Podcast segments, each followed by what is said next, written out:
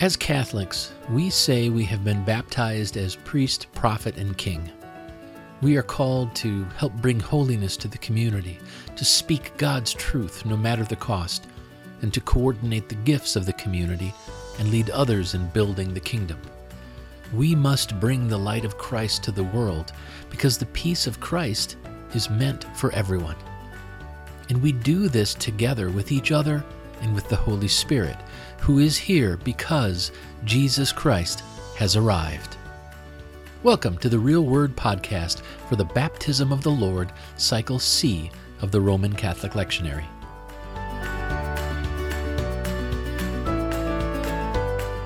I'm Brandon Jubar, and I'll be your guide as we walk through the readings for this week. It's an important process because we believe the Scriptures are the inspired Word of God. But to really be nourished by the Word, we need to break it open and look a little deeper. We need to let the Holy Spirit speak to us.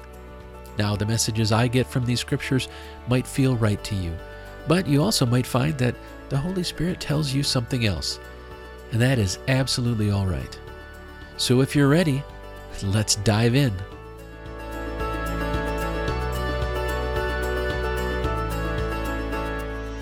As I said, tonight we'll be looking at the readings for the baptism of the Lord. Our first reading is from Isaiah. It's chapter 42, verses 1 through 4 and 6 through 7. Our second reading is from Acts of the Apostles. It's chapter 10, verses 34 through 38. And our gospel reading is from Luke. It's chapter 3, verses 15 and 16 and 21 and 22. Uh, just a couple things to note. First, we do have scriptures from both the Old and New Testaments. Isaiah is from the Old Testament or the Hebrew scripture, while the Acts of the Apostles is from the New Testament or the Christian scripture, as is our gospel reading. So tonight, we'll see that a quiet but powerful servant is coming. Peter sets the record straight, and God has a couple things to say. Okay, let's start by going through the readings, and then we can talk about the messages we find. As I said, our first reading is from Isaiah. Thus says the Lord Here is my servant, whom I uphold, my chosen one, in whom I delight. I will put my spirit on him, and he will bring justice to the nations. He will not shout or cry out or raise his voice in the streets. A bruised reed he will not break, and a smoldering wick he will not snuff out. In faithfulness he will bring forth justice. He will not falter or be discouraged till he establishes justice on earth. In his teaching, the islands will put their hope. I, the Lord, have called you in righteousness. I will take hold of your hand. I will keep you and will make you to be a covenant for the people and a light for the Gentiles, to open eyes that are blind, to free captives from prison, and to release from the dungeon those who sit in darkness. Our second reading is from the Acts of the Apostles. Then Peter began to speak. I now realize how true it is that God does not show favoritism, but accepts from every nation the one who fears him and does what is right. You know the message God sent to the people of Israel, announcing the good news of peace through Jesus Christ, who is Lord of all.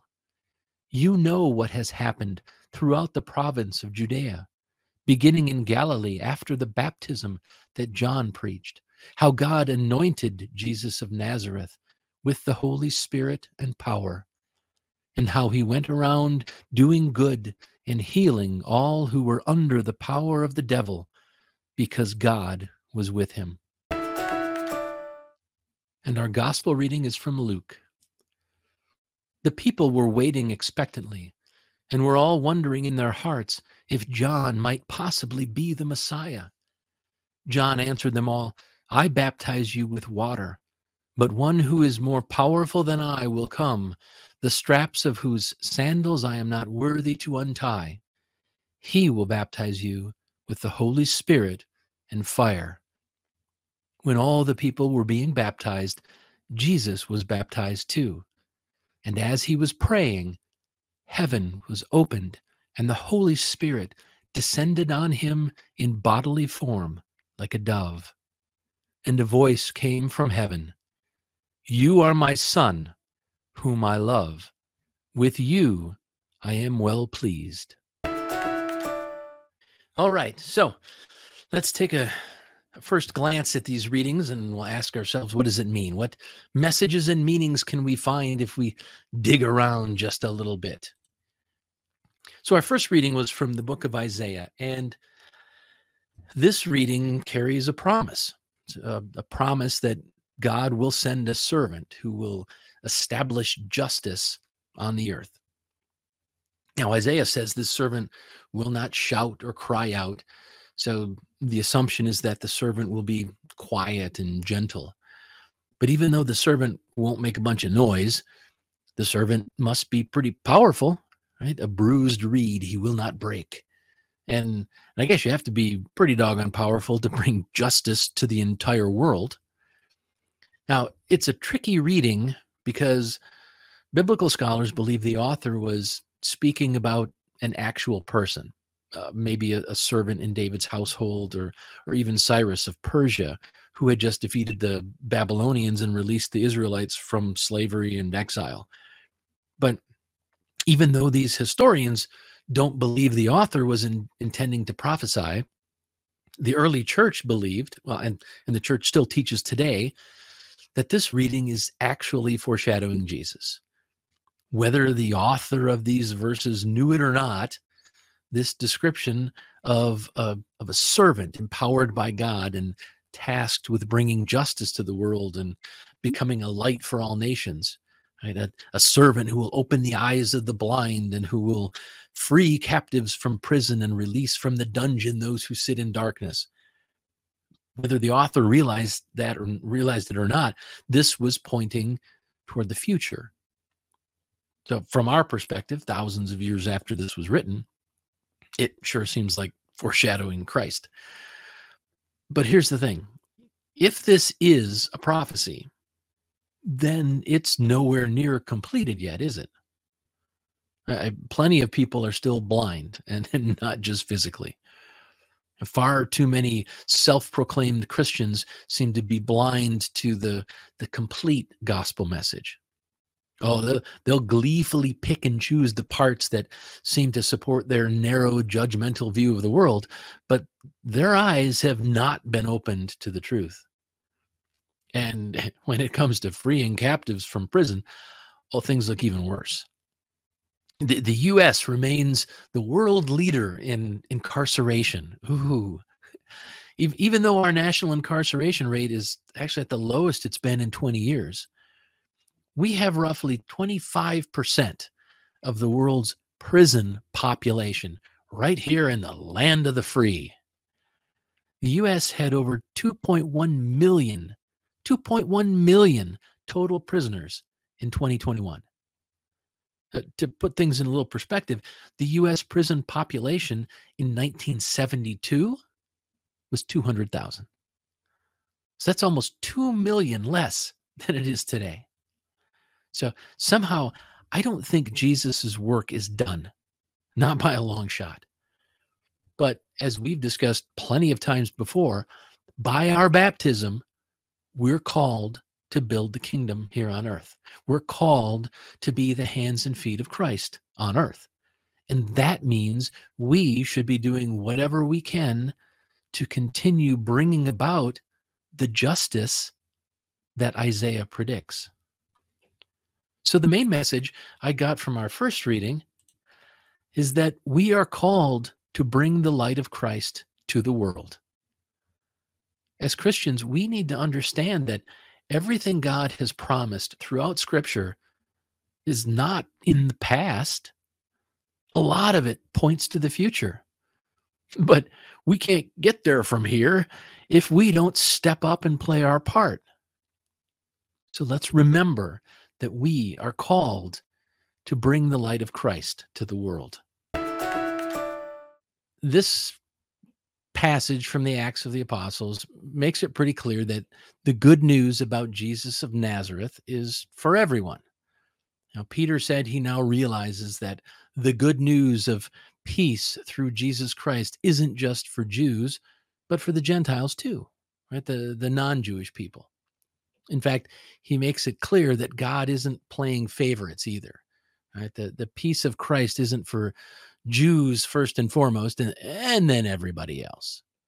Peter said that the Lord will accept anyone from any nation as long as they fear the Lord and do what's right.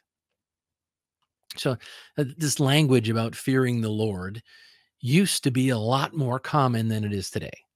Uh, in fact, these days we talk about awe instead of fear, right? Wonder and awe for the Lord.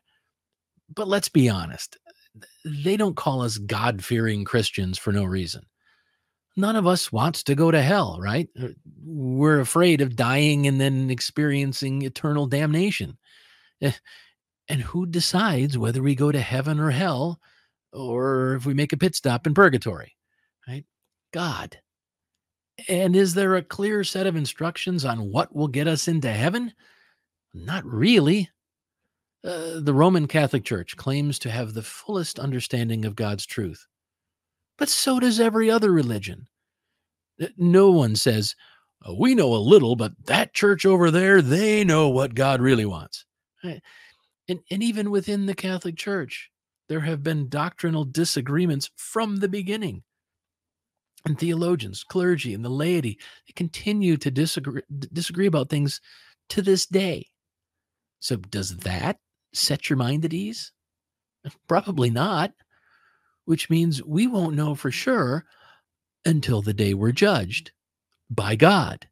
So there's definitely apprehension there for all of us, and probably at least a little bit of fear too. Um, maybe another way of looking at it, though, is that the only way you'd be afraid is if you believe and if you care. Because if you don't, you wouldn't be worried at all. But Peter seemed to really focus more on the idea that all people need to hear the message that Jesus Christ is the Lord of everyone, including them, and that the good news of peace is God's desire and God's gift for all of us. So, the main message I got from our second reading is that the peace of Jesus Christ is meant for everyone. Being a disciple of Christ was never meant to be some exclusive club, you know, only open to certain individuals. It's been open to everyone from the very beginning. All you need to do is fear the Lord in other words, believe and care, and then do what's right. Do that, and it doesn't matter who you are or where you're from, because the peace of Jesus Christ is meant for everyone. And finally, our gospel reading was from Luke. And if you were paying attention, you may have thought you were experiencing a bit of deja vu because the first two verses were part of the gospel reading back on the third Sunday of Advent. Now, they're included here simply to set the stage. John describes the more powerful one who will follow him. And then Jesus is baptized by John. But it's not just a typical baptism because the Holy Spirit descended on him in bodily form like a dove. And then the people heard a voice from heaven you are my son, whom I love. With you I am well pleased. Now, at, at Christmas, we celebrate the birth of Jesus. Last week, on the Feast of Epiphany, we celebrated the realization that the Gentiles, represented by the three magi, are offered redemption and salvation through Jesus as well.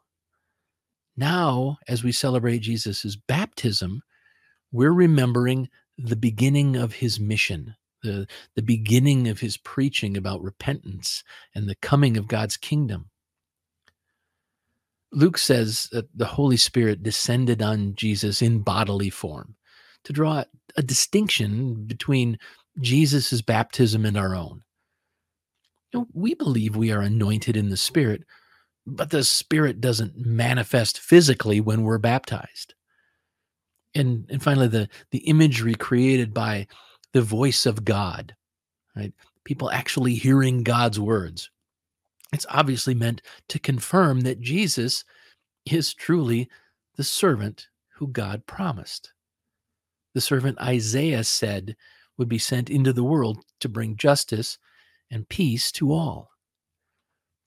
So this celebration of Jesus' baptism, it also marks the end of John's work. He had been preparing the way of the Lord, and now that work is done. The one who follows him, the one John said is more powerful than I, has finally arrived. So, the main message I got from our gospel reading is that Jesus Christ, God's only Son, has arrived. Even today, more than 2,000 years later, this statement is true. The Son of God has arrived and is fulfilling the prophecy to bring peace and justice to the world. And by our baptism, we are called to assist in that mission. The Holy Spirit is with us and active in the world today because Jesus Christ, God's only Son, has arrived. All right, let's sum up what we've talked about so far. In our first reading from Isaiah, the main message I came away with was We are called to bring the light of Christ to the world. In our second reading from Acts, the main message I got was The peace of Jesus Christ is meant for everyone. And finally, the main message I got from our gospel reading was Jesus Christ, God's only Son, has arrived. When we're baptized, we are anointed with oil, exactly like the priests, prophets, and kings in the Old Testament. It's why we say that Catholics have been baptized as priest, prophet, and king. As priest to help bring holiness to the community, as prophet to speak God's truth, no matter the cost as king to coordinate the gifts of the community and, and lead others in building the kingdom. In other words, we're called to bring the light of Christ to the world, not just to our own little community of fellow believers. The peace of Christ is meant for everyone. So we need to reach beyond our comfort zone. But we aren't called to do it alone. We're called to do it together with each other and with the Holy Spirit, who is here among us because Jesus Christ has arrived. All right, let's step back and take a second glance at these readings overall and ask ourselves if our path has become clear. To do, to do this, I like to answer two questions so what and now what? Okay, so what? Why should we care about any of this? Well, we should care because this isn't a matter of dogmatic beliefs that have little consequence in the real world or things like did Moses part the sea? Uh, did, did David kill Goliath? Was there really a, a Noah and can someone survive in the belly of a whale? Yeah, arguments about whether something is myth or history can have very little consequence in the real world today, other than providing something else that divides us. But acknowledging and believing that Jesus Christ came to bring peace and justice to the entire world and then truly believing that we are called to to help fulfill that mission? That you and I are supposed to roll up our sleeves and make it a reality? That's significant. That can have a very real impact in the lives of millions of God's children millions perhaps billions of our brothers and sisters in Christ. And they are our brothers and sisters whether they know it or not whether they accept it or not. If we can create peace in our time, if we can release the prisoners and bring true justice to the world, how many more people will believe in the Lord, care about truth, and then do what's right? How many more people will join us in building God's kingdom on earth? And the last question I try to answer is now what? or what are we supposed to do or where do we go from here well it's a new year which makes it an excellent time to get out of your comfort zone and start practicing what i've been preaching to you there are groups who are working hard to reform our justice system in the US because we don't have a justice system. We have a punishment system. And unlike the Lord, it doesn't treat everyone equally. So, with that in mind, here's your real challenge for the week get involved with helping transform our criminal justice system from punitive to restorative. If you have a justice and advocacy group at your parish, then check into getting involved. If you don't have one, then why not start one? Start researching sites like Catholic Prison Ministries. You'll find lots of awesome people willing to help you get going.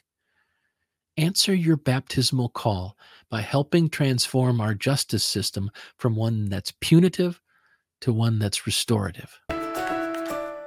Well, before I wrap things up, I'd like to leave you with one more quote from Scripture. As you're hopefully getting involved with something as contentious as criminal justice reform, uh, remember what we read in Psalm 106, verse 3 Blessed are they who observe justice, who do righteousness at all times. When we're fighting for peace and justice, when we're doing what's right and just, the Lord is on our side, and the Holy Spirit is with us. All right, we've come to the end of our time here together. Thank you for joining me. I'll be back again next week. But in the meantime, I encourage you to use this as a starting point. Spend some time with the Bible on your own. Read through a passage a couple of times. Think about it. Pray about it. Try to open up not only your mind, but your heart. Break open the Word and then listen to what the Holy Spirit says to you. The Real Word podcast is brought to you by the Real Values Project Real Youth Ministry, and the Real Values Framework. REAL stands for respect, engage, accept, and lead. For more information on the Real Values, please visit keepingitreal.club. And finally, the Bible readings used for this podcast are from the Holy Bible, New International Version.